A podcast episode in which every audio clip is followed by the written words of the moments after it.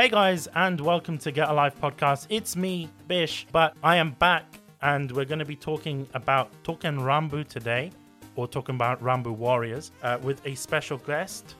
Hi, my name is Chloe, um, author behind the website otomekitten.com. I write news, reviews, and walkthroughs of all the Otome games, console Otome games that are localized in the West. I also cover Josei Muke games as well. So thank you so much for having me.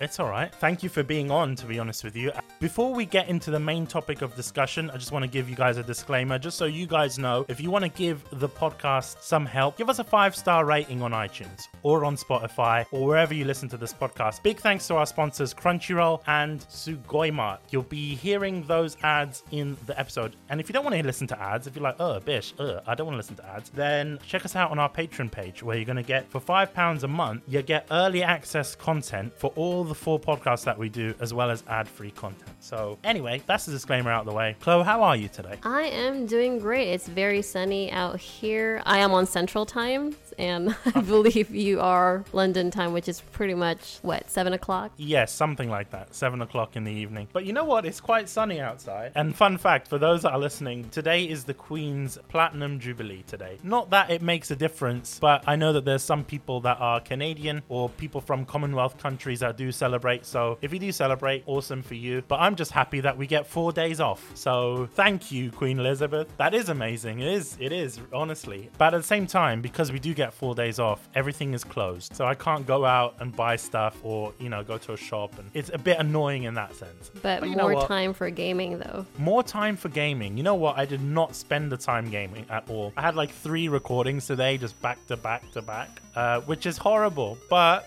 at least I get to talk about games games, so I'm not complaining here. What games have you been playing currently, if I may ask? Um, right now, technically, I'm prioritizing playing the games that I would want to review on my mm-hmm. website, mm-hmm. and I'm also playing the last part of Token Ranbu Warriors. About to finish it, actually. Okay, what, what do you think about the game? Because obviously, we've seen your review. The reason why we asked you on this episode specifically, just to give the audience some context, I was playing the game and I was really enjoying it. And I saw the reviews and I was like, oh my god, why why are all the reviews really negative? And I felt as though most press outlets, at least in the UK and possibly in the US, were not necessarily fully prepared for this game, right? Because I don't think any bigger outlets actually get to play games like this often. And also the fact that it is a Musou game kind of may put people off in terms of the review anyway. So I've only seen a few positive reviews. I'm going to give him a shout out. I saw yours on your website, but I also saw one from Nook Gaming, who's a big friend of the show, fellow Brit as well. He's probably enjoying the four day weekend, which, you know, we all are. And a Canadian uh, named uh, Chris Gildart, who's actually fantastic. I, I love his reviews and his. He talked about it from a Muso perspective and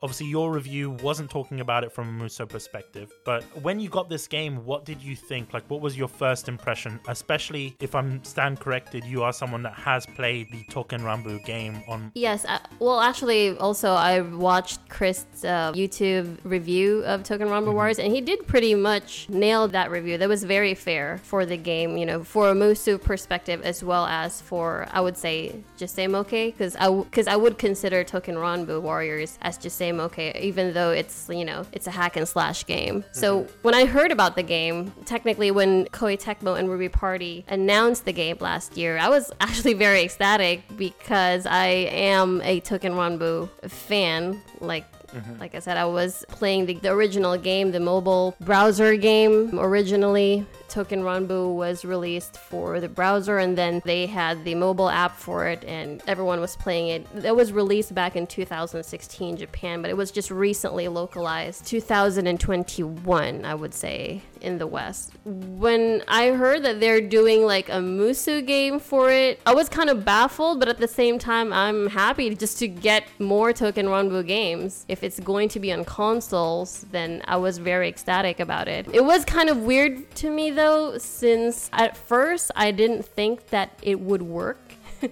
Josei Muke and then Musu. Like, what? How, how is that to work? But when I watched the video and how they kind of explained, you know, the mechanics of the game, this is what's going to happen, it actually kind of makes sense for me. And I was even more excited. And again, this is from a perspective of someone who's not really into Musu, but is really into the Token Rambo franchise as well as, you know, the original game. I mean, for me, it was very different, as you can imagine, being a Muso fan and seeing this game got announced at Nintendo Direct. I was ecstatic. I was actually very excited. I don't think everyone was, to be honest with you. Especially around that time, people were wondering, are we going to see the announcement of a new Dynasty Warriors game? Are we going to see announcement of this or this or this or whatever game that's exclusive to Japan making its way over? I know a lot of the Muso fans were wanting to get Shin Sangoku Muso remastered, like Dynasty Warriors remastered collection, which isn't a real thing, but we were we've been asking for it, and I remember the Nintendo Direct, and I know that a lot of people in the community felt as though this was sort of uh, a kick in the shin, right? Like this is kind of like an insult, but I, I didn't see it that way. I thought it was very interesting because I knew that Ruby Party existed, and I saw this and I was like, oh, so this is Koei's first Western release of a Ruby Party title, and to me it made sense that they would bring it over as a Muso game, only because, well, Koei is known in the West for hack and slash games, whether it's Ninja Gaiden, Samurai Warriors, Dynasty Warriors, or anything like that. So I was really open to it. And to be honest with you, I and I think a lot of our team have been asking for a, a level of fan service with the gents. You know, we kind of don't get enough considering other games that Koei makes, you know, Dead or Alive, which is a very hypersexualized game. We kind of felt a little bit left out. So we were wondering when are we going to see the beautiful men? You know what? They didn't disappoint. I'll be real with you. They didn't disappoint. So we're happy on that end. I will mention this though. I was personally confused initially because I didn't know anything about Token Rambu. And I thought, is this a crossover game like Hyrule Warriors, like Fire Emblem Warriors, something like that? Or is this a new IP completely from Koei? I didn't understand what it was. And to be honest with you, it's kind of my fault I didn't do the research. But I wasn't necessarily interested. I didn't think this was going to be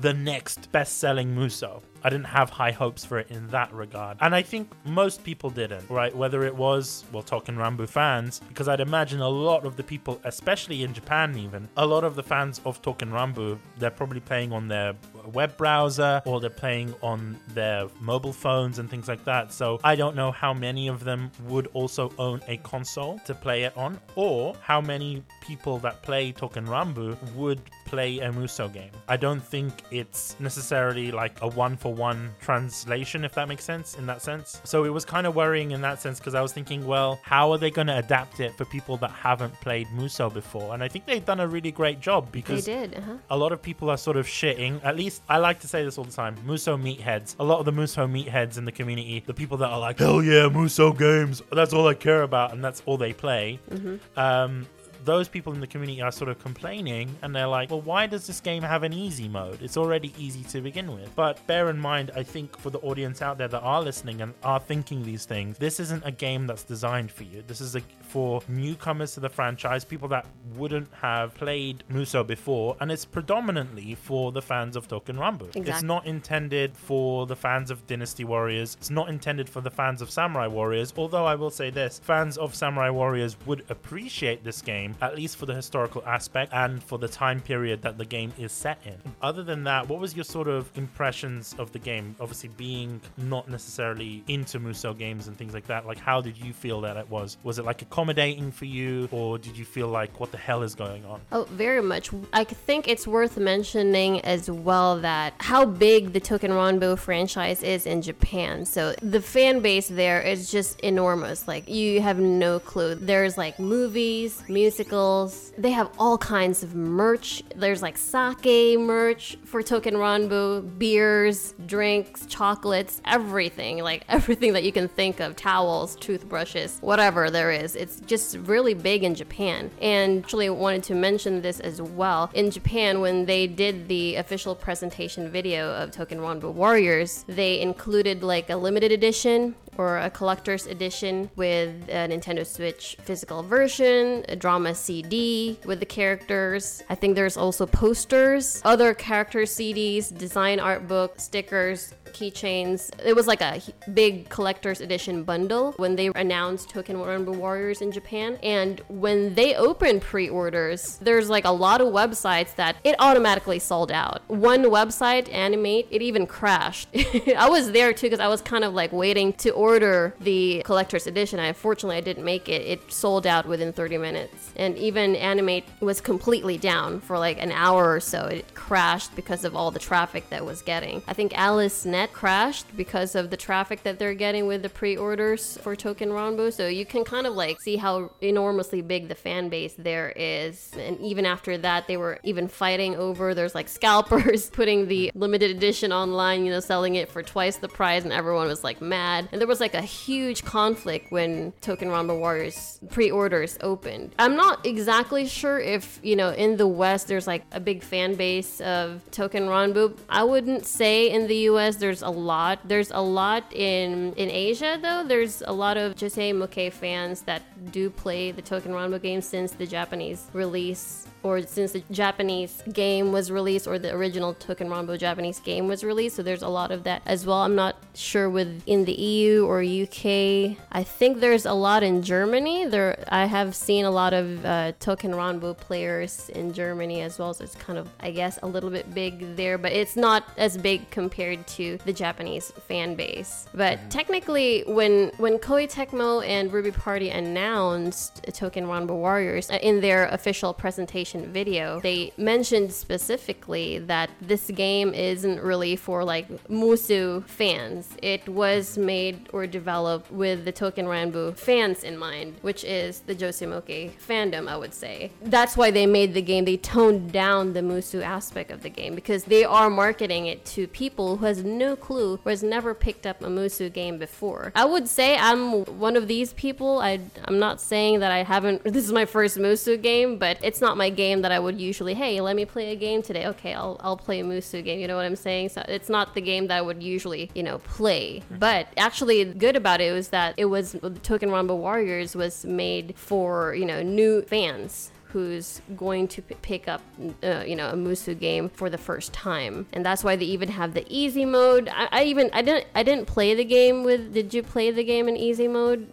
Because I, I played the Uh, game in normal and then switched it to hard after a couple of um, chapters. Yeah, so I actually started off in easy because I wanted to see what the, the whole hubbub was about. So I was like, you know what, I'll start it off. And then it's sort of like doing auto combos for you. and Oh, okay. it's easy in that sense, especially with the combos. But to be honest with you, the combos aren't difficult in a Muso game to begin with. But the fact that that is given an option, and I think a lot of people may not necessarily think about it this way, but when I saw it, I didn't think of it as, oh, this is for people that are new to Muso. I kind of saw it as an accessibility option, if that makes sense. And I think this is something that needs to be included in future Muso games. But imagine if you can't necessarily play Muso games because you have an illness or a particular disability that m- makes it difficult for you to press buttons. And especially on the Switch, the buttons are incredibly small. Mm-hmm. So the way I saw it, I saw it as wow, this is a great feature for people who can't necessarily play Muso games in the regular way, but still want to enjoy it. For me, it made a lot of sense. It just made a lot of sense that they could map all of the, the move sets to one button. And I didn't necessarily see it as, you know, for newcomers, I just saw it as an accessibility option. Once again, it's something that is optional. The game does not force this on any players or anything like that. So those people that are like, why are you doing this? Why, why are you giving us an easy mode? It's an optional thing. This is something that you can turn off and you can decide to go for harder difficulties if you'd like to. There was one thing that you did mention that this game was designed for people that aren't necessarily Muso fans. And I think for me, where I'm going to sort of contradict that, and I think a lot of people didn't necessarily notice this, but for me, it felt as though it was a breath of fresh air as a Muso game, right? I've been playing Muso games for the past, I don't know, since Muso games existed. I was like three years old when I played Dynasty Warriors 2 or Dynasty Warriors 2 if you live in America. And I've been playing them since. So at least throughout my whole life, I've been playing Muso games. And Two to three it's been- decades of Musu.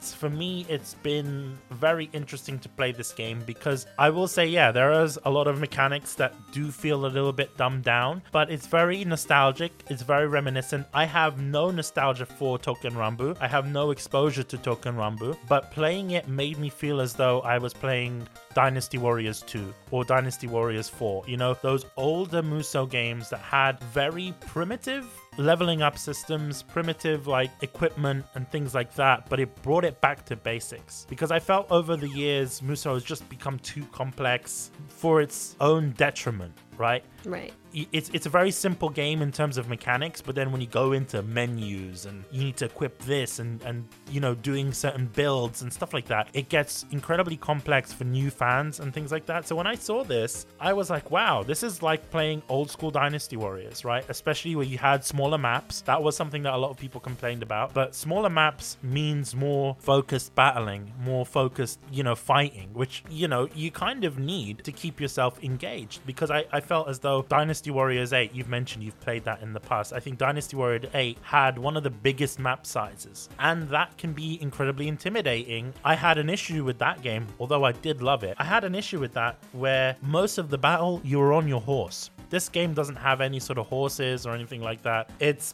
primarily just the token danshi, mm-hmm. your main characters that you are going to be playing as. They move quite quickly, and especially in a small map, it does make a difference. And like I said, it was just such a breath of fresh air. There were just features in the game that reminded me of previous games. The leveling up system reminded me a lot of Dynasty Warriors 4. The fact that you had an auto lock on system, which is something that we've never seen before in any Muso game. It's, it's a very small feature, but when you go back and you play previous Muso games or or even if you go back to playing Muso Orochi 3 or Warriors Orochi 3, a game that I think a lot of Muso fans would consider one of the best out there. That game, I think that game was only like 2014 that game didn't have auto lock on. you know what I mean? Are you referring to the, you know, you log on the boss? Yes. Didn't Hyrule Age of Calamity have those feature? You might be right. Age of Calamity has that because I did play a chunk of it, and you know, I even raged quit because it has gotten difficult in the later chapters. But I, I believe they do have that option in mm. Age of Calamity.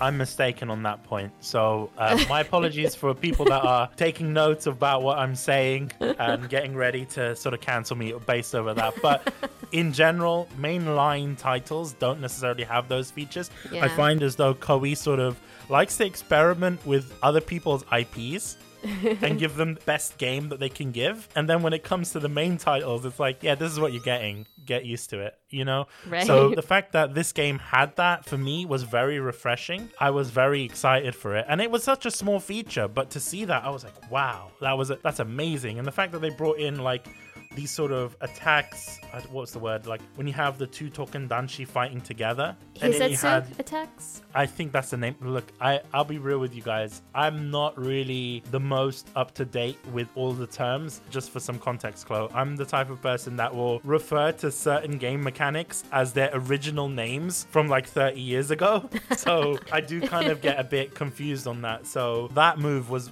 you know, something that we've seen in previous games with Muso Orochi, and I know it as Muso Rage. Mm-hmm. That that's a feature that we've seen in Dynasty Warriors 5, you know? So it's it feels like an amalgamation of all of the great parts of Muso games and all of the sort of quality of life things that we don't necessarily know or appreciate. And they've just brought it into this game with with well I say new characters, but with characters that a lot of Muso fans would not be aware of or know about. And to be honest with you, there are characters that I think over time that I feel like I'm gonna love. I've only done like a first playthrough, but I had to do it quite quickly because of the review and things like that. But I feel like this is a type of game that I would constantly go back and play just to know the characters more, to level them up completely, to actually immerse myself in this universe. Because even the story is incredibly interesting. Especially if you are a history buff, you would probably really like this game, even if you're not into Josei Muke or if you're not into the Token Ranbu franchise. Franchise, but if you just like, you know, Japanese history or Japanese his- historical fiction, it's something that you can, you know, consider picking up. I would always say that to anyone who's trying to ask me about the game, uh, you know, would I like it? But for someone who's never played a Musu game, who's not really interested in Token Ranbu franchise, but I am kind of a history buff myself. Would I like this game? I would definitely say, yeah, yeah, you probably will. Because the whole Token Ranbu Warriors, they mentioned specifically the Sengoku era. So we don't get to see the Shinsengumi, which I was kind of like bitter of because I do love some sin- the Shinsengumi swords in the original Token Ranbu franchise, but they made it clear, or the devs kind of like, I think they mentioned that as well in their video or their presentation video, that they sort of just limit the character to only the Sengoku uh, period. So for audiences who loves the Sengoku period, if they love, you know, the, the Masamune, Nobunaga, and all that, all the characters in the Sengoku period, they would probably love this game. I think that's a very interesting choice from Koei, mainly because a lot of their games focus around the Sengoku era, Mm-hmm. uh, with Sengoku Muso, which is Samurai Warriors, especially considering that last year they released Samurai Warriors 5, which is sort of this sort of retelling of Samurai Warriors, focusing on uh, Oda Nobunaga and Mitsuhide Mm-hmm. Akechi. And uh, for me, it kind of feels like Koei did that on purpose, not just because of constraints or anything, but just because it, it would have related. Because even when I saw it, I didn't even know. Like, I saw, oh, Sengoku era, that's interesting. I didn't think it would go into that much depth because I saw characters like Hanbei, or, or Kanbei, sorry, Kuroda and Hideyoshi Toyotomi. Yes, their character designs are different, but they're very reminiscent of their personalities in Samurai Warriors. And I was like, oh, okay, hmm, that's interesting, Koei. I didn't think you'd do that, but I think the reason why they did that is to sort of make it more comfortable for the occasional Muso player that would buy this game, regardless. Because there is a lot of people that will just buy Muso games just for the hell of it, right? So, Right. that being said, we're actually going to go on a little bit of an ad break. It's going to be like five minutes long, but we're going to return and we're going to talk about some of the fan reactions to this game as well. So we'll see you on the other side. Right before we get into the ads, I want to remind you guys that we do have a Patreon page where you can support us directly for only £5 a month. It means that you don't need to listen to ads like this, as amazing as they are. It's a no brainer. You get early access to our show as well as ad free content for all of the podcasts that we do. Or if you decided, well, I might go for a one time donation, you could do so on our Ko-fi page. That's ko-fi.com forward slash get a life podcast. That's ko fi.com forward slash get a life podcast. Our Patreon is patreon.com forward slash get a life podcast. Also, consider subscribing to the podcast on whichever platform you're listening to, whether that's iTunes, Spotify, Stitcher, Apple Podcasts, Amazon Podcasts, even on YouTube. Subscribing is free. It also means that you keep up to date with the content that we do post for all of our podcasts. If you do leave a like on YouTube or if you give us a five star rating on the podcast platforms, it really does help us get up in the rankings. It really does help us get more sponsorships. It helps us out a lot. You don't know how much that actually helps us. So consider leaving us a positive review, telling us all your thoughts as well, and stuff that we can improve on. Really does help me out a lot as well. Gives me a motivation. So subscribe, consider leaving a five star review or a comment if you're on YouTube, and enjoy the ad break and the rest of this episode. Have you ever thought, hey, I'm really into Japanese snacks and Japanese otaku goods. Well, you know what? Get yourself over to Sugoi Mart by Japan Crate. Sugoi Mart, we love them. We love Japan Crate, by the way. We've spoken about Japan Crate on the podcast before, but you know what? We've leveled up our partnership with them and our sponsorship to a Sugoi Mart one because I wanted you guys to experience a lot more of what Japan Crate has to offer through Sugoi Mart. It's not always about snacks, guys. You can buy a lot of Japanese goods directly from Sugoi Mart, and it's fantastic service there. I will say this. You got your lucky bags. If you're really into anime, you could get Sugoi Mart lucky bags for over a hundred dollar value for only forty pounds. Right, forty pounds, incredibly cheap. So you're getting a hundred dollars worth of stuff for 50 bucks. That's including snacks and other goods. If you decide to go for the lucky bags, and to be honest with you, those lucky bags, you can check them out on our page because Sugoi Mart moving forward, we're going to be showcasing the Sugoi Mart products on their site and we're going to be showing you guys really cool, weird, and wonderful stuff from Japan. We're going to be curating stuff directly there. If you like it, buy it. And you know what? Use our link, getalifepodcast.com forward slash sugoi. That's getalifepodcast.com forward slash S U G O I. Will take you to our Sugoi Mart page and you can use our code GALP. That's GALP for 15% off your order. That's insane, guys. 15% off. We all know that collectibles and things from Japan can be very expensive, so 15% off, that's pretty decent. They've got some really lovely stuff on their site. Uh, stuff from Spy Family. They've got a lot of Sanrio stuff as well. A lot of anime things. A lot of Genshin stuff. If you're really into Genshin, they got it. As well as some brands from Japan snacks from Japan as well. They've got a lot of One Piece stuff if you're into One Piece. They've got stuff from Muji. They've got stuff from Disneyland. They've got stuff from Universal Studios Japan, in addition to Starbucks and Studio Ghibli. Stuff that you really can't find anywhere else. I'll be honest with you. So once again, check out Sugoi Mart. It supports the show when you do. We love them, they love us, and I'm pretty sure you'll love them too. So that's getalifepodcast.com forward slash Sugoi. Use the code GALP for 15% off. Anyway, back onto the episode. Okay, we're back with Chloe. Chloe, how was that break for you? Was it good? I didn't know uh, if we were actually going on a break or not. It was good. I, I was able to drink some water. nice. Just for some context, guys, the ad break is like what five seconds for us. It's not even five minutes. So hopefully you guys enjoyed those ads. And if you didn't enjoy those ads, well, join our Patreon. It's only five pounds a month. I know that was a little bit of shameless self-advertising, but we're gonna get back into Token Rambu Muso, aka Token Rambu Warriors. Chloe, I don't know if you've seen the fan reactions. Obviously, I haven't seen many. I've seen a few on Twitter, but my community is slightly different to the community that you've built. So, what is the general consensus consensus from fans of this type of game? Right. So I didn't know what other reactions there is other than in the Josei Muke as well as Otome reactions. That's the only reaction that I'm actually seeing mm-hmm. in my little gaming space. But technically talking different reactions from different target audience, right? So just from the Otome fan base or from the Josei Muke fan base, it's actually pretty positive just from what I'm seeing. First of all, the characters are really, really, really beautiful, which is kind of like a big plus for us because, you know, we play games, we want to gawk on the beautiful men. So that's actually a, a huge point for the game for actually adapting how they actually looked like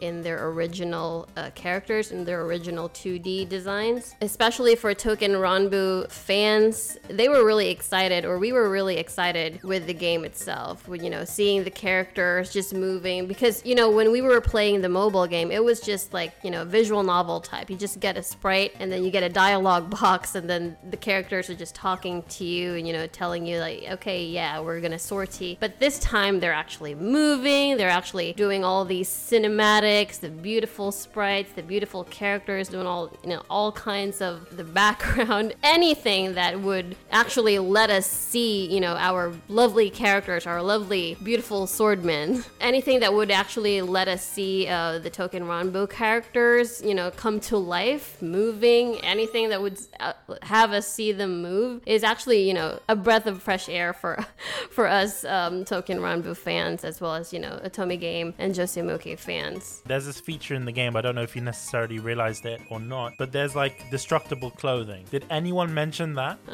yes, uh, actually, in the, I wanted to bring up in the original game, we also have that. So oh, there's okay. there's this Hissatsu attack or in the original game we call it Shinken Hissatsu. So whenever they go on sortie and they get hurt or you know they're fighting really really uh, stronger opponents and whenever they get hurt and then their uh, HP bar is on like maybe this is like a random kind of occurrence in the game too. It's, it's not always happening, but in random instances when they when they get hit in the game with by stronger opponents, if there's like only half left of their HP bars, their clothes kind of like just comes off. So you get a different sprite of the character with, you know, with their clothes torn off. So that is actually happening in the original game. And I think it's great that the Token Ranbu Warriors is reminiscent to that fact. You know, they're kind of like bringing up fan service as well because, you know, I would be mad if they have like Hissatsu effect in Token Ranbu Warriors without the Token Danshi, you know,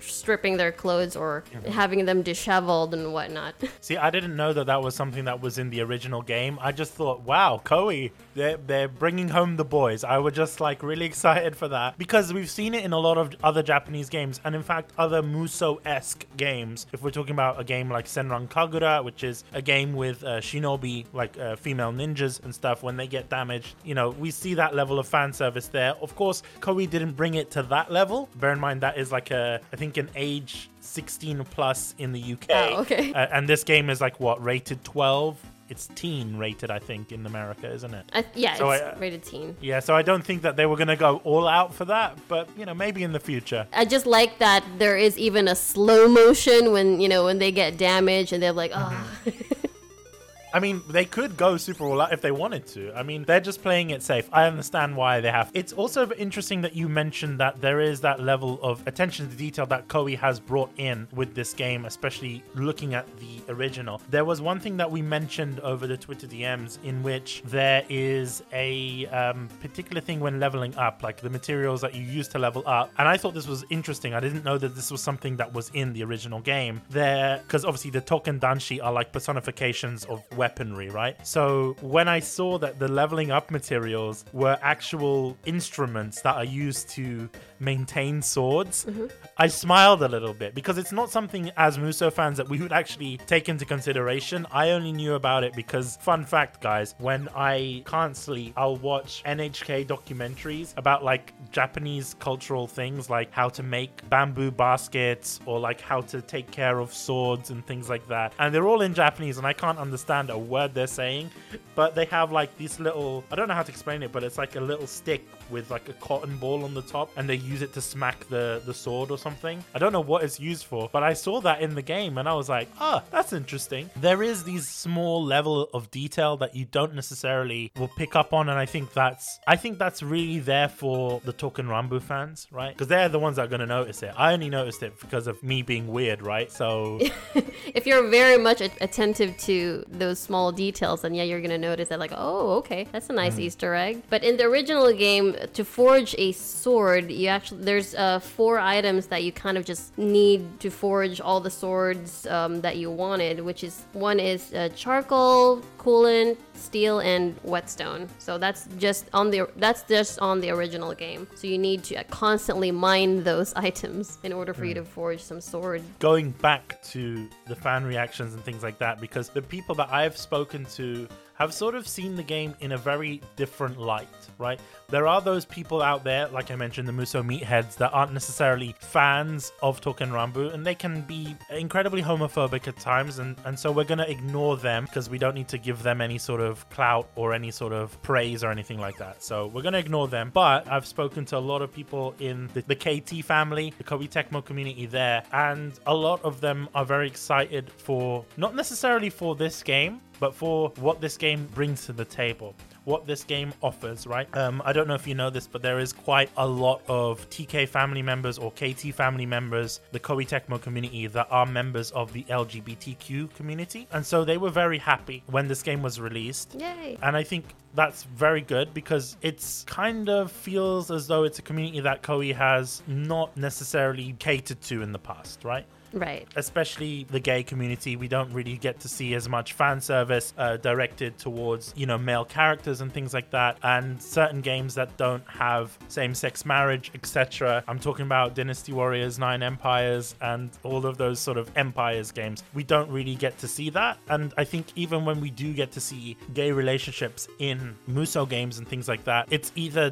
done as a joke or it's done in a non-canon sense. So it's a side thing, or it's like, haha, this person is gay. Like it's that kind of thing. It's not. It's not respectful. It's and I think that's like the extent that we've got in the past, right? And that's unfortunate. Speaking to a lot of people in the community, they're happy. They feel as though Koei has at least started to make amends and started to move forward, mm-hmm. you know, with these things. And I think that's a very good thing. But at the same time, they want to see what else they can bring to the table. You know, mm-hmm. are we going to see more representation in games? Are we going to see, and not just representation in terms of that community, but because Ruby Party is a development studio that is predominantly women, mm-hmm. are we going to see more games from Ruby Party? You know, that have that sort of mantra, that have that sort of passion for making games. You know, because even when you look at Ruby Party as a developer, I don't know if you know this, but the reason it's called the Ruby Party is because, well, rubies are the queen of all gems, right? So it's about celebrating women in games. And we don't really get to see that. I mean, yes, we're starting to see it a lot more now. There's a lot of even podcasts. I'm going to give this a shout out to another podcast. It's a gaming podcast Oh, that's okay. run by women, and they have guests that are women game developers or women in the industry, like press people, things like that. It's called She Plays Games. I want to give a shout out to them. They follow us, so thank you for following us. I'm actually really honored. It's an award winning podcast celebrating marginalized genders in video games. So big shout out to them. And like I said, it's for me when Koei brings out more Ruby Party titles, it actually goes to show that they want to support the industry in that way. You know, they want to diversify the industry because even if you look at the games industry in Japan, it's predominantly male focused and Japanese society is very patriarchal in that sense anyway. At times it can be quite toxic. So the fact that Ruby Party exists is a good thing, but allow it to thrive, Koei, because they're not going to exist if they're not going to make money Exactly. you got to bring their games over. I know that there was one thing, and this leads me on to the tweets. There's one thing that I saw on Twitter, and this is actually what led me to ask you to come on to this episode, is that there was a tweet from Koei America that I can't remember the exact tweet, so I'm going to paraphrase it, but it was basically if you want Ruby Party titles,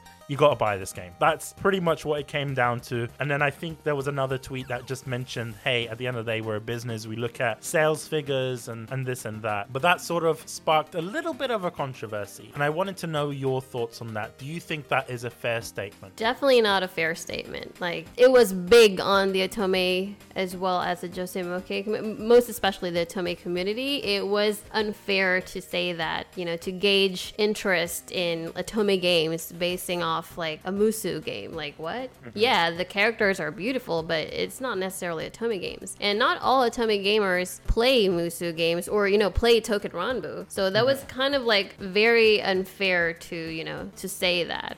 that was something that I found very interesting, and I think it's it comes off a little bit tone deaf because at the end of the day, an otome game is effectively, if I'm not mistaken, it's a dating simulator where your protagonist is female and they're obviously dating a beautiful men, right? Right. The thing with Otome game is that you have to have a female character or a female protagonist romancing a, a male love interest. Now, there are some certain uh, controversies or maybe just some controversial talks that it doesn't necessarily have to have that. But technically, the word Otome or Otome games is female characters or female protagonists romancing male love interest. So that's mm-hmm. always been the the definition or if we're just looking at, you know, the original definition of what Otome is. It's not necessarily a Otome game if it's just, you know, if there's just romance in in the visual novel, if there's just, you know, a female and a male character, you know, falling in love, it has to be a protagonist ending up with a male love interest. That's usually what people look for when it comes to, you know, Otome games. There has to be like a happy ending for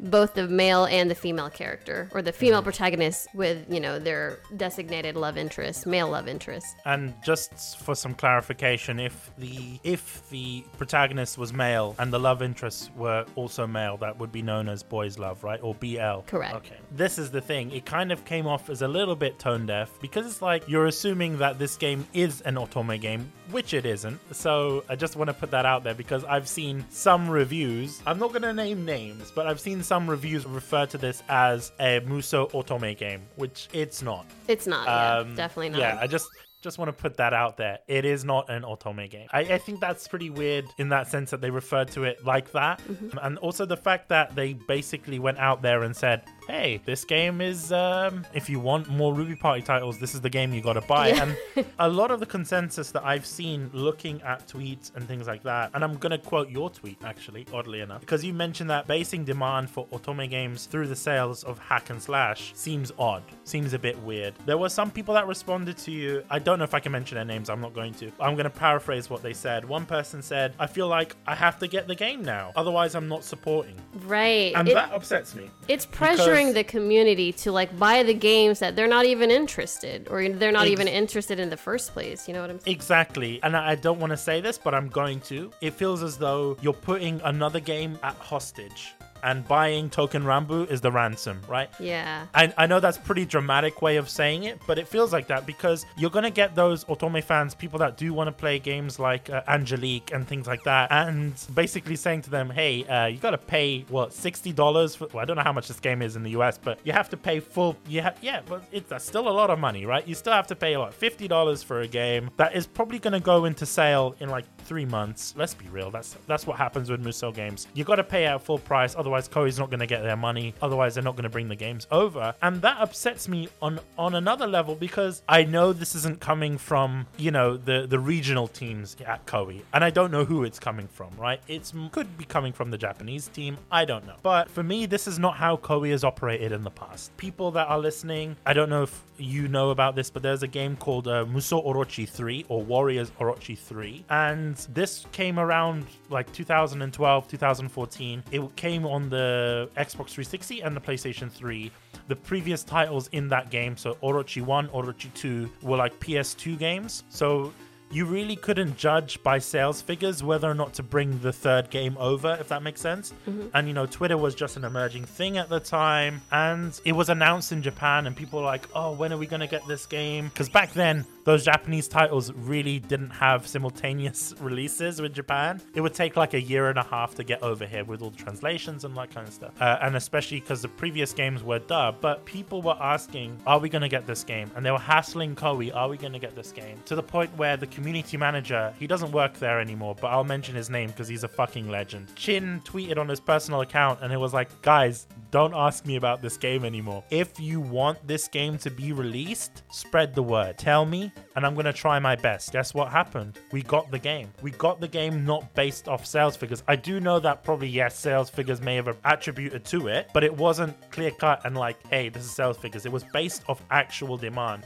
The community actually went out there, they were hassling Koei politely. They were writing letters, they were posting on Facebook, they were retweeting on Twitter, and they drove the demand for Warriors Orochi 3. And in my personal opinion, it's a game that Koei has been re releasing how many times? And apparently there's another re release for like PlayStation 5, which is really odd, but interesting because we wouldn't have gotten that game if the community didn't come together and the community didn't ask for it. But at the same time, we wouldn't have gotten it if Koei didn't allow the community to ask for it. You know what I mean? Interesting that you mentioned that because Koei Tecmo did had a an Otome Game survey or like a Twitter survey back in 2020, I would say that mm-hmm. it was that time that they were asking or they were trying to gauge interest in like something along the lines that do you want we're trying to gauge interest. Are you interested in playing Ruby Party games? You know, is the West interested in playing Ruby Party Otome games? And there was a survey, and you know, the survey was had like tons of responses, you know, from the Otome community, from the Josei Muke community, and the obvious answer is yes, yeah, we want we wanted Ruby Party games. The you know, the mother of Otome games, we wanted their games to come to the West, but nothing really sufficed after that. So I don't know if they're still struggling. They did mention, uh, Koei Tecmo did mention on, you know, the DMs that the Otome community has gotten, including me, that they're trying to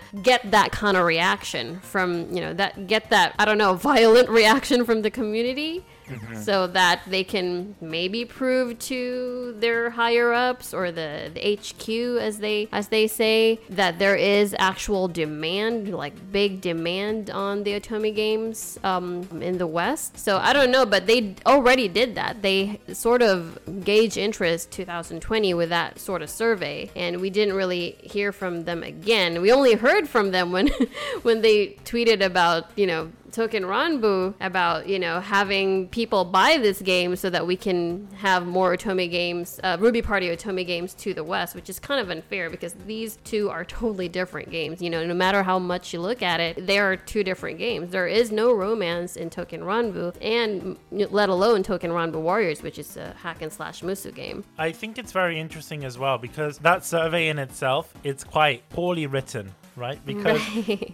It, it's it's a survey that's asking you, do you want to see Ruby Party titles come over to the West? yep. Yes or no? And I'm not gonna side with anyone, but technically they did deliver. This is a Ruby Party title, right? So I think they need to be clearer and say, do you want Otome games? You know what I mean? I think that would be a better way of gauging. And in my honest opinion, I've spoken to a lot of people, including Nook Gaming at nookgaming.com. They focus a lot on visual novels and things like that. Not so much Otome games, but they mention that a difficulty in bringing these games overseas is that there is a lot of overhead, a lot of money to pay in terms of translations. Obviously, not in terms of voice, uh, but like even if they keep Japanese voices, there's a lot of text to translate, and they probably have to keep the games as English only, or like even if they did bring them overseas, which might be difficult for fans in Europe because I don't know if you're aware, but a lot of Koei's games that are released in Europe get a French translation, Spanish, Italian sometimes, and German, as well as English. It might be quite costly for them to just translate in all the languages, and even by itself, just to translate a very text heavy game in English.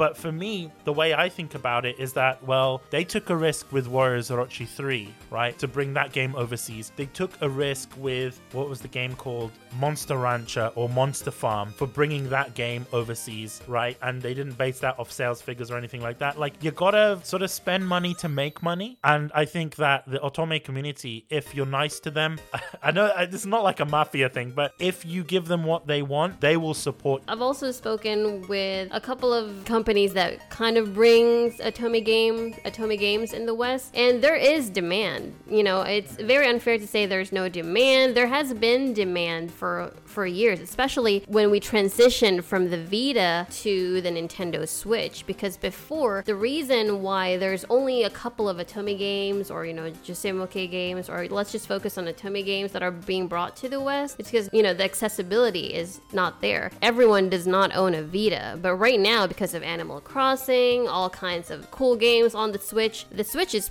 pretty much the household, you know, console right now in I would say the world. I, I, I don't know with the UK, but it pretty much in the US, it, the Switch is like a console, like a household console. Mm-hmm. So when the Otome genre transitioned from the PS Vita to the Nintendo Switch, everyone has access to them, and you know more access, more more people are discovering the genre, and more people are demanding to have you know to get more localized Otome games you know brought over to us. Now that was in 2020. I've spoken with a couple of companies that are you know the Otome games are sort of maybe their bread and butter, and they were even shocked. They were like, "Wow, we actually had to order more copies because we, we didn't know that the pre-orders were you know before with the Vita we can only provide this copy, and now with you know with the Switch, with the Nintendo Switch, with releasing games, Otome games in the Nintendo Switch, there's like a lot of demands. You know, their sales are like incredible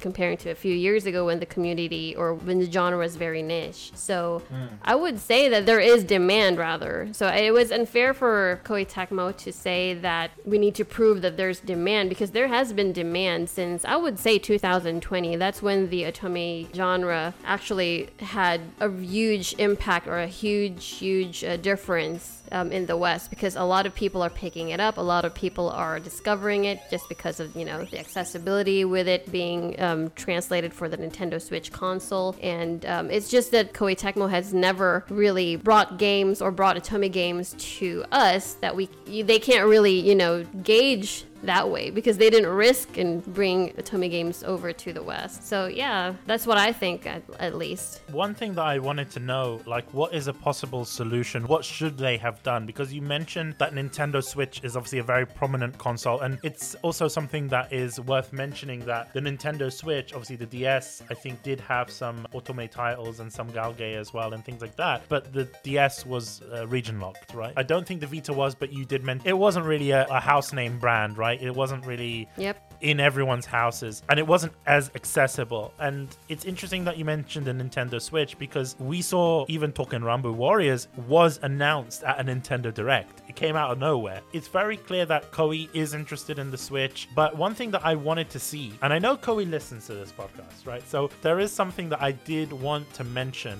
What is your thoughts on Koei re-releasing titles? Because at the moment there's this thing if you have a Nintendo Switch online, you have access to the NES titles and the SNES titles and everything like that for free. So it is good to mention that, you know, I would say Ruby Party's first title. I mean, back then they weren't known as Ruby Party, but yeah. Angelique, if you brought that over, ported that, I mean, that would be a great way to gauge interest. If you ported over Angelique, it's basically it's just emulation. Mm-hmm. They just take the ROM from the cartridge and then put it on the console, right? It's it's basic emulation. It's not a game that's gonna be difficult to run on Switch.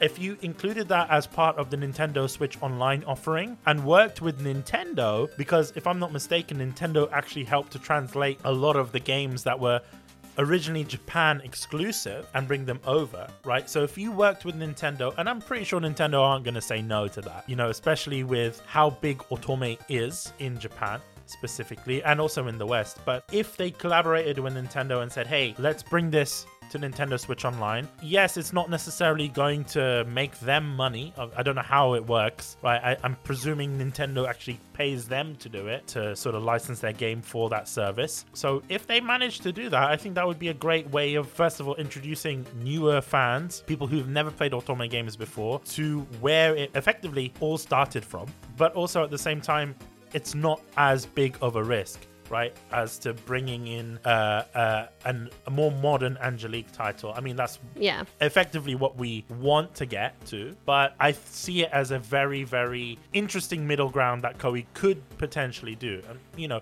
in in fact like the fact that we got like other old games that were remade like monster rancher right? The fact that koei brought over monster rancher 1 and 2 which is effectively a, a playstation 1 game that was ported over to the switch it makes me feel as though they're going to release a monster rancher 3 and they want to gauge interest. So if if koei really wanted to gauge interest by the number of players they could easily do it by giving us the older games, right? The games that wouldn't take as much effort to port over as opposed to what we kind of got here. Maybe the Um, porting is not uh, much of an effort, but maybe the, tr- the translating part is though. But they can always just port it over in Japan. You know, th- the Switch is not region region locked, so those who actually knew Japanese or understand a little bit of Japanese can play the um, the older Koei Tecmo Ruby Party titles. Yeah, that was one solution, to be honest with you. But we're going to go on a break again. And this time, the break will be slightly longer, maybe a minute longer. And then we'll be back. I think we're going to end off the episode a bit, sort of wind down and talk about the things that we liked, but also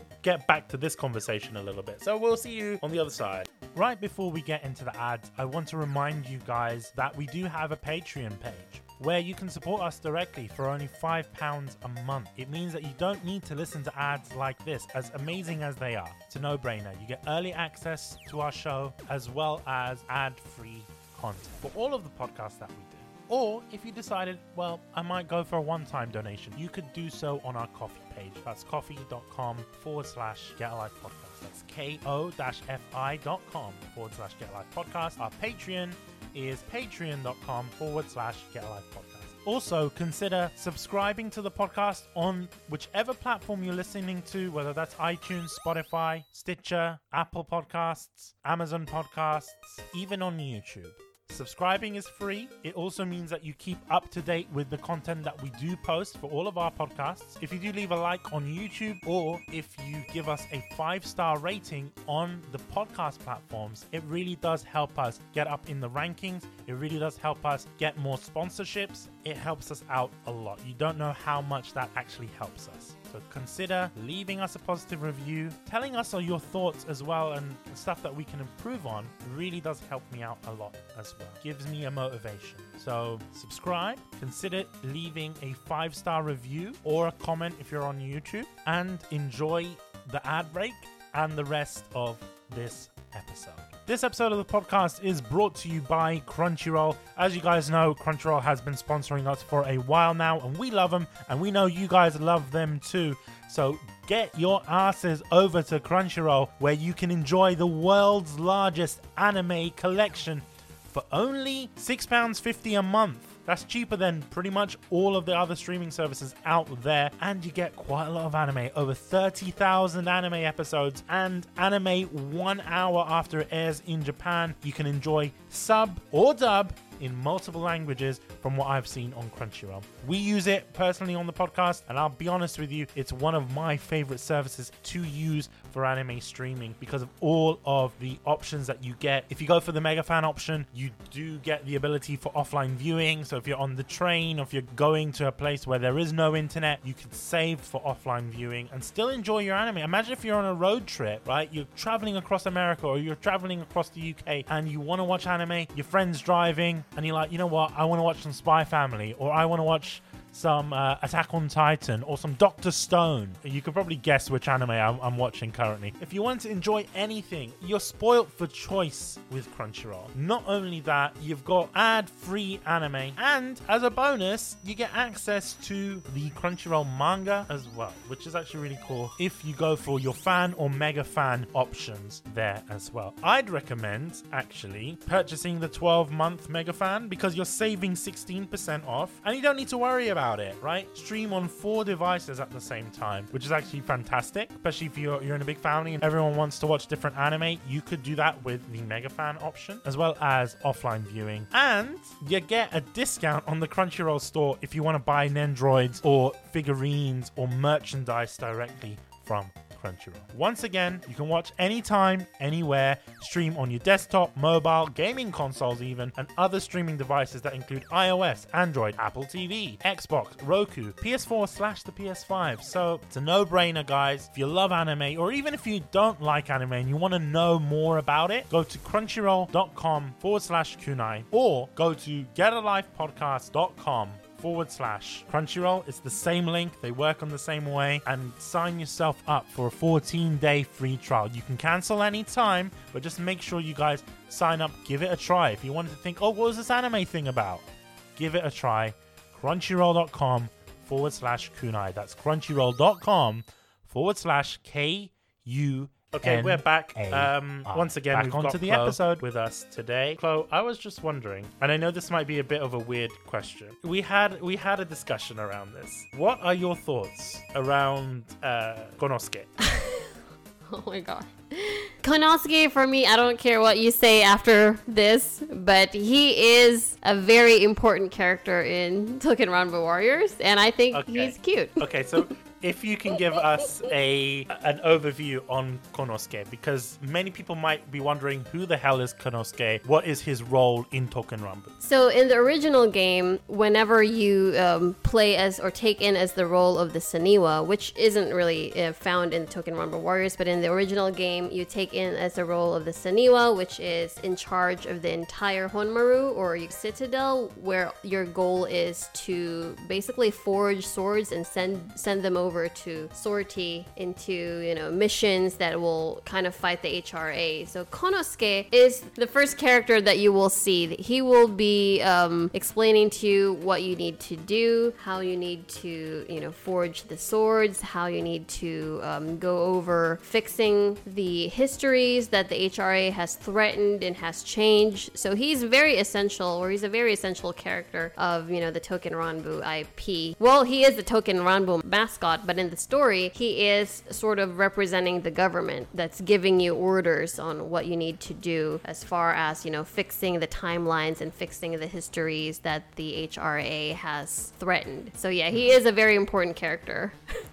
in terms of like Konosuke as like a physical being, is he a fox? Is he a tanuki? Like, what is he? Like, that's what I want to know. So he is a kudagitsune. He's a fox, basically. Mm-hmm. He's a type of kits- kitsune kudagitsune who helps the um, well his his uh, his description in the game or the original game is he is a kudagitsune who helps the Saniwa navigate the game or navigate the entire citadel. Okay. So yeah, he is fox. It's interesting because Konosuke that we see in the game is very different to the Konosuke that we see in the anime. I don't know. Is is are there multiple Konosuke's? There like... are multiple Konosuke's. Yeah. Okay. Okay. That so that relieves a little bit of confusion because the one that we we get in the game is the ugliest motherfucker that I've ever seen in my life. I'm sorry. I'm sorry to say this, but he he gave me fucking nightmares. How I- I'm dare sorry to you. swear.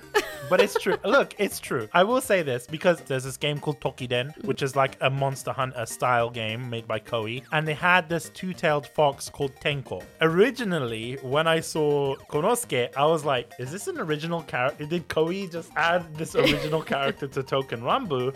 Or was this something that was originally in Token Ranbu and Koei just 3D modeled? And it's the latter. And when I saw it, I was like, this is a knockoff of Tenko. Tenko is far cuter. Uh, I mean, they're the same animal in essence, right? And they pretty much perform the same thing. The only difference is Tenko doesn't speak. But it's it's interesting because it's like, what the fuck? Like when I saw Konosuke, it's like his face. It's what's weird. It's just like his face is just odd, and he speaks so formally. Yes, he, he does have a very flamboyant design, especially his face. I have to admit that, but he, he, he has grown on everyone. Yeah, no, 100%. It's like, I don't know how to explain it. Like, it looks like, you know, the Kitsune masks? Yeah. Um, that you'd find. It, it looks like that. Like, it doesn't look like a real face for a fox. It, it looks like it's been painted on, right? And that that's what freaks me out because he's got the body of a fox, but his face looks like porcelain. Like, it doesn't look real. And I don't know, if I look at it for too long, I kind of get like anxiety a little bit. and I don't know, there's something about, and the fact that he's got a big fucking head, like, it, it's really odd. I think it's the eyes too that makes him look a little bit creepy-ish. Yeah, it's like fish eyes. Why yes, does he have that? I don't. I have What- no clue what's going on with the eyes, but. I actually, as you said, he looks like the the the kitsune mask. So he has that little uh, you know, squiggly thing, red thing in his forehead, and his eyebrows are like three apostrophes. If he didn't speak, that would be fine. Or if he actually spoke in like a more Silly. casual, t- yeah, if he was silly or if he had like a casual way of speaking, I would find that's okay. But he speaks with no emotion. When I uh, first encountered him in the game, I was like, who the fuck is this guy and why is he telling me what to do? But at the same time, I'm gonna listen to him because I'm scared shitless. Right? Like I was speaking to certain friends about Konosuke and I mentioned, I said Konosuke is basically the Aldi version of Tenko. I don't know if you, I don't know if you know Aldi, right? Aldi is like a German discount supermarket. Oh, it's kind of like great value out here. Yeah, so yeah, the Walmart, the Walmart Great Value. I, I think they own Trader Joe's. If that might be something that you know, I don't know. Aldi is well known for if you buy like a bottle of ketchup from Heinz or whatever, they will redo the packaging. Put the, like they would make sure the packaging is pretty much indistinguishable and that it's basically the exact same. But then you know there's something off with it. Right. Like, because it's like half the price, and you're like, why? What is what is the difference? here? Right. Is- I, I don't think it's down to Suspicious. fact- yeah, it's like off-brand, off-brand goods, and that's what it is. Like I don't know, Konosuke is like buying Dolce and Gabbana something, right? Sunglasses, and then you look at the side, and instead of Dolce and Gabbana, it says something different. You know what I mean? Or like. BNG or something like that. Yeah, some something dodgy like that, or you It's go a knockoff. yeah, like you, you go and buy a Michael Kors handbag and it says Michael Horse. Yeah. You know what I mean? Like it's that's Konosuke. And the fact that he's super formal, I understand he's formal because of as you mentioned, he's basically representing the government. He's a he's a government worker, right? He I don't know, he's like he works for the IRS. Like that's that's his job, right? So Well, in the anime though, there there's different Konosuke's, but in the anime, um, he's actually very eccentric. There's a different eccentric Konosuke who only, you know, in the anime, I think in in Hanamaru anime Token Ranbu, there was a, there's a Konosuke who is just ecstatic about fried tofu. Like he's always going to rave about fried tofu. He's always going to ask you, the Saniwa, to like you know make some fried tofu and whatnot. So they made made him silly in in the anime, but in the game in Token Ranbu Warriors, that he's just like you know the formal Konosuke that you see in even the ori- in the original game. You also have the formal Konosuke. He doesn't really say anything silly or whatnot. He's just remain as his formal self because yeah, So- he's connected to government. my question is which Konosuke Konosuke do you prefer? Do you prefer that more silly Konosuke or do you prefer government worker Konosuke? I like all of the Konosuke, so I don't have any bias on whatever Konosuke. I like all of them. I like the silly one because I, I want to feed him the, the fried tofu that he wants, but I also like the formal one. You know what? The, you know what? There's, you might actually relate to this a little bit more, but formal Konosuke is I don't know. He's like the personification of the DMV. Yes. So that that Kinda. that's kind of the vibes that I got. You know, you don't want to be there. You don't want to interact with anyone there. You just want to get your license and get the fuck out Yeah, of he there. That's has- What, that's what I feel with Konosuke. He's very like poker face. Yeah, well, that's the thing. He doesn't show emotions. That's what makes him creepy. It's like having like a ceramic doll in your room. Like, you know what I mean, right? Like, this is- Right. I don't know, guys. If you're listening, please tell me on Twitter. I'm when this episode goes out, I'm gonna make a poll whether or not people prefer Tenko or people prefer, prefer Konosuke, and a second poll of whether or not Konosuke is cute. Because genuinely, I'm on the camp that Konosuke is the scariest thing I've seen in my life, and no. he's given me nightmares. Like he's in my dreams. I can't be dealing with that. I will need Okay. to send you my Konosuke plush like I mean every day. Don't. Don't. I will unfollow you. I will block you on Twitter. I'll report you. I, I'll go to the court. You know, I'll take it to like the high court just to make sure you don't do that because that's harassment and I don't appreciate that. No, Oh but, my but god. I don't know where to kind of go on from there. But, but Konosuke aside. Okay. Konosuke aside, we kind of reserve the final segment of the show um, as like your your Koei wish list, right? If there was a, uh, a shooting star right now and you had to make a wish, what games would you ask for from Koei, uh, especially the Otome games or the Ruby Party titles? What would you like to see from Koei? Realistically speaking, I would want the new Angelique Luminarize um, localized in the West. That was their recent game from Ruby Party, and I'm not. I don't really have any Muso wish list Oh, yeah, because as you it can doesn't see, need to be Muso. Okay, yeah. So definitely Angelique Luminarize. That's their recent game that came out uh, from Ruby Party. But I also wanted to see their older titles, like the Kiniro no Corda and of course the um, the Angelique games. So if they can s- sort of have those older games, such as their Angelique games, La Corda de Oro or Kiniro no Corda, and oh, I actually have their um, Haruka Naru games, Haruka 7. I'm actually playing it in Japanese, struggling because I'm not really very fluent, but I also have that game, and I think that is a very, really good title that they can actually bring to the West. I believe that it's it's going to sell out if they ever decide to localize it. It's the Haruka Naru 7 series, mm-hmm. the seventh Haruka Naru game, because it it also deals with a lot of Sengoku um, characters. You have Yukimura Sanada, he's one of the love interests there, and it's it's sort of like an isekai sort of theme. So the protagonist, the female protagonist, goes into gets isekai'd in the past. That's normally the Haruka Haruka Naru anime or the the storyline goes. But this time on that game, she brings the the love interest, you know, Sanada Yukimura in the present, which is kind of nice. It's it's a very common you know theme in isekai animes, but I think that would really sell well, especially in the Otome community, because we are just a sucker for those kind of themes. But yeah, that's my wish list. Definitely Haruka Naru 7, Angelique Luminarize, and their older titles like La Corda and the uh, Angelique series. Yep, that's my wish list for Ruby Party. Otome games, but also more games from Ruby Party in general. And I think the reason is I've never played many before, and I really want to get into it, you know. And I think people tend to forget this, but this is Koei's heritage. Exactly. Otome titles are part of Koei's heritage. Yes, a lot of people know Koei for Dynasty Warriors, but before Dynasty Warriors, we had games like Ro- um, Romance of Three Kingdoms, which is, you know, tactical RPGs and that kind of stuff. But people tend to forget that Koei's first game was a simulation game. Yes, I will say this. One of Koei's first games was an eroge, which this Yes. isn't. We're not we're not going to mention much about eroge. From the success of games like Romance of the Three Kingdoms, Angelique was effectively a title, from what I heard, right? It was a title that was devised to be an equivalent for a female audience.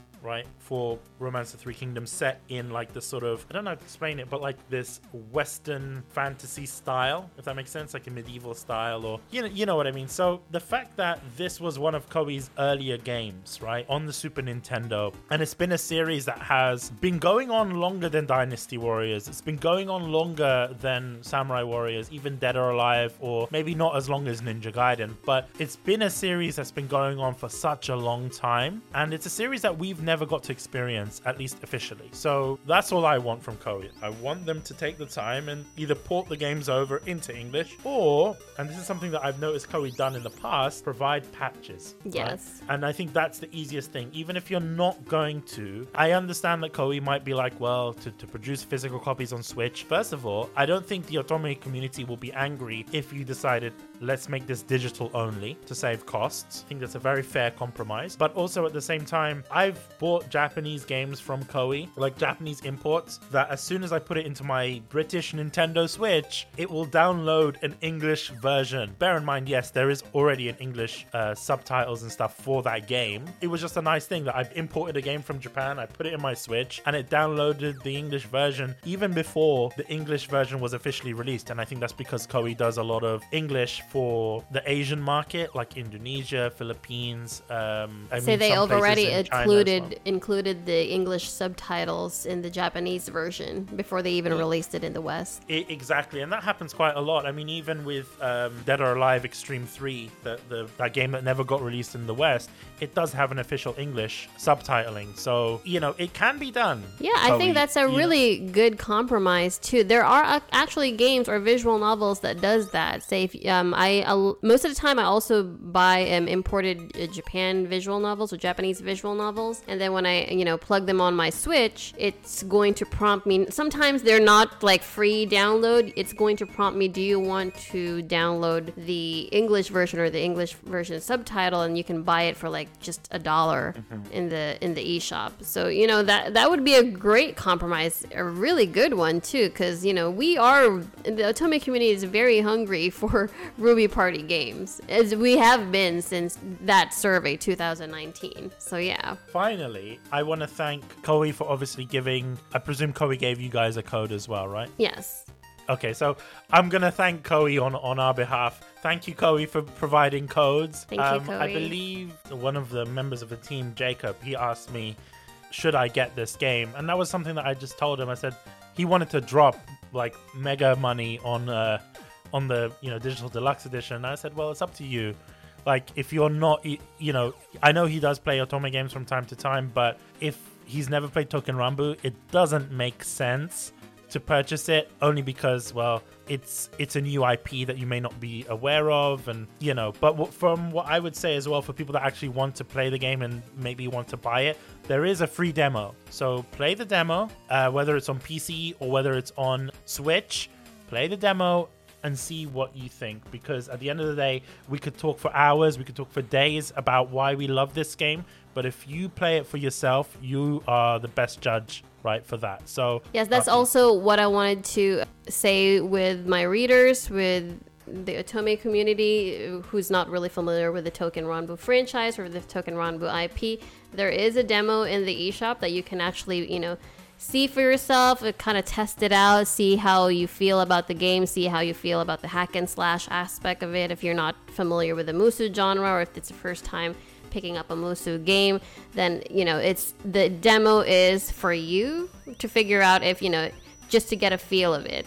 Yeah, Uh, another thing that I will have to mention here please be respectful of members in every community, of course, because at the end of the day, I do these episodes because I love Koei Tecmo, and it doesn't matter, you know, whether it's a Muso game, whether it's an Otome game, or a Token Ranbu Warriors, or, or whatever game that they decide to do. We produce these episodes because we love Koei and we want to see them thrive. And at the end of the day, if we're going to see arguments in Twitter or on YouTube or on Facebook or whatever, that's not going to be good for anyone, right? Because at the end of the day, they're going to look at it and they'll be like, well, actually, we're seeing a lot of negative reaction. We might not bring this game overseas. So please be very cordial on Twitter. If you want to see the game come overseas, you need to go out there. And I hate saying this, but you guys need to go out there and tweet Koei, be polite and be like, we want Otome games. We want Ruby Party titles. And I could say that for Ruby Party titles. I could say that for Team Ninja titles. I could say that for any titles and any game that Koei wants to make or any game you want Koei to make. Just tweet at them respectfully, exactly.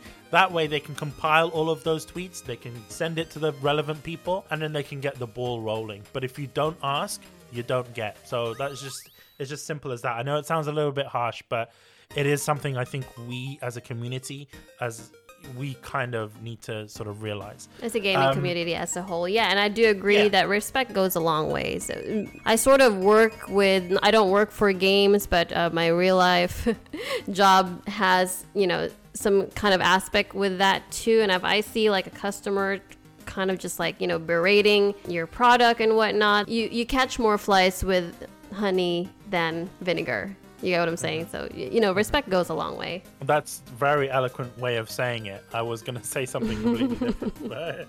Because you could also say you can catch more flies with honey than with shit. So, um, but no, honestly, it is exactly what, what we're going to say. I think I think I already thanked you, but I'm going to thank you once more, Chloe, uh, because obviously you, you gave us some great insight, not only on Token Ranbu, but also on the Otome community and the genre of games anyway. So thank you very much for that and for coming so on. I really do appreciate it. Thanks so much for having me. Um, It's a very this is a very fun um, podcast, it's my first time to be in a Muso podcast.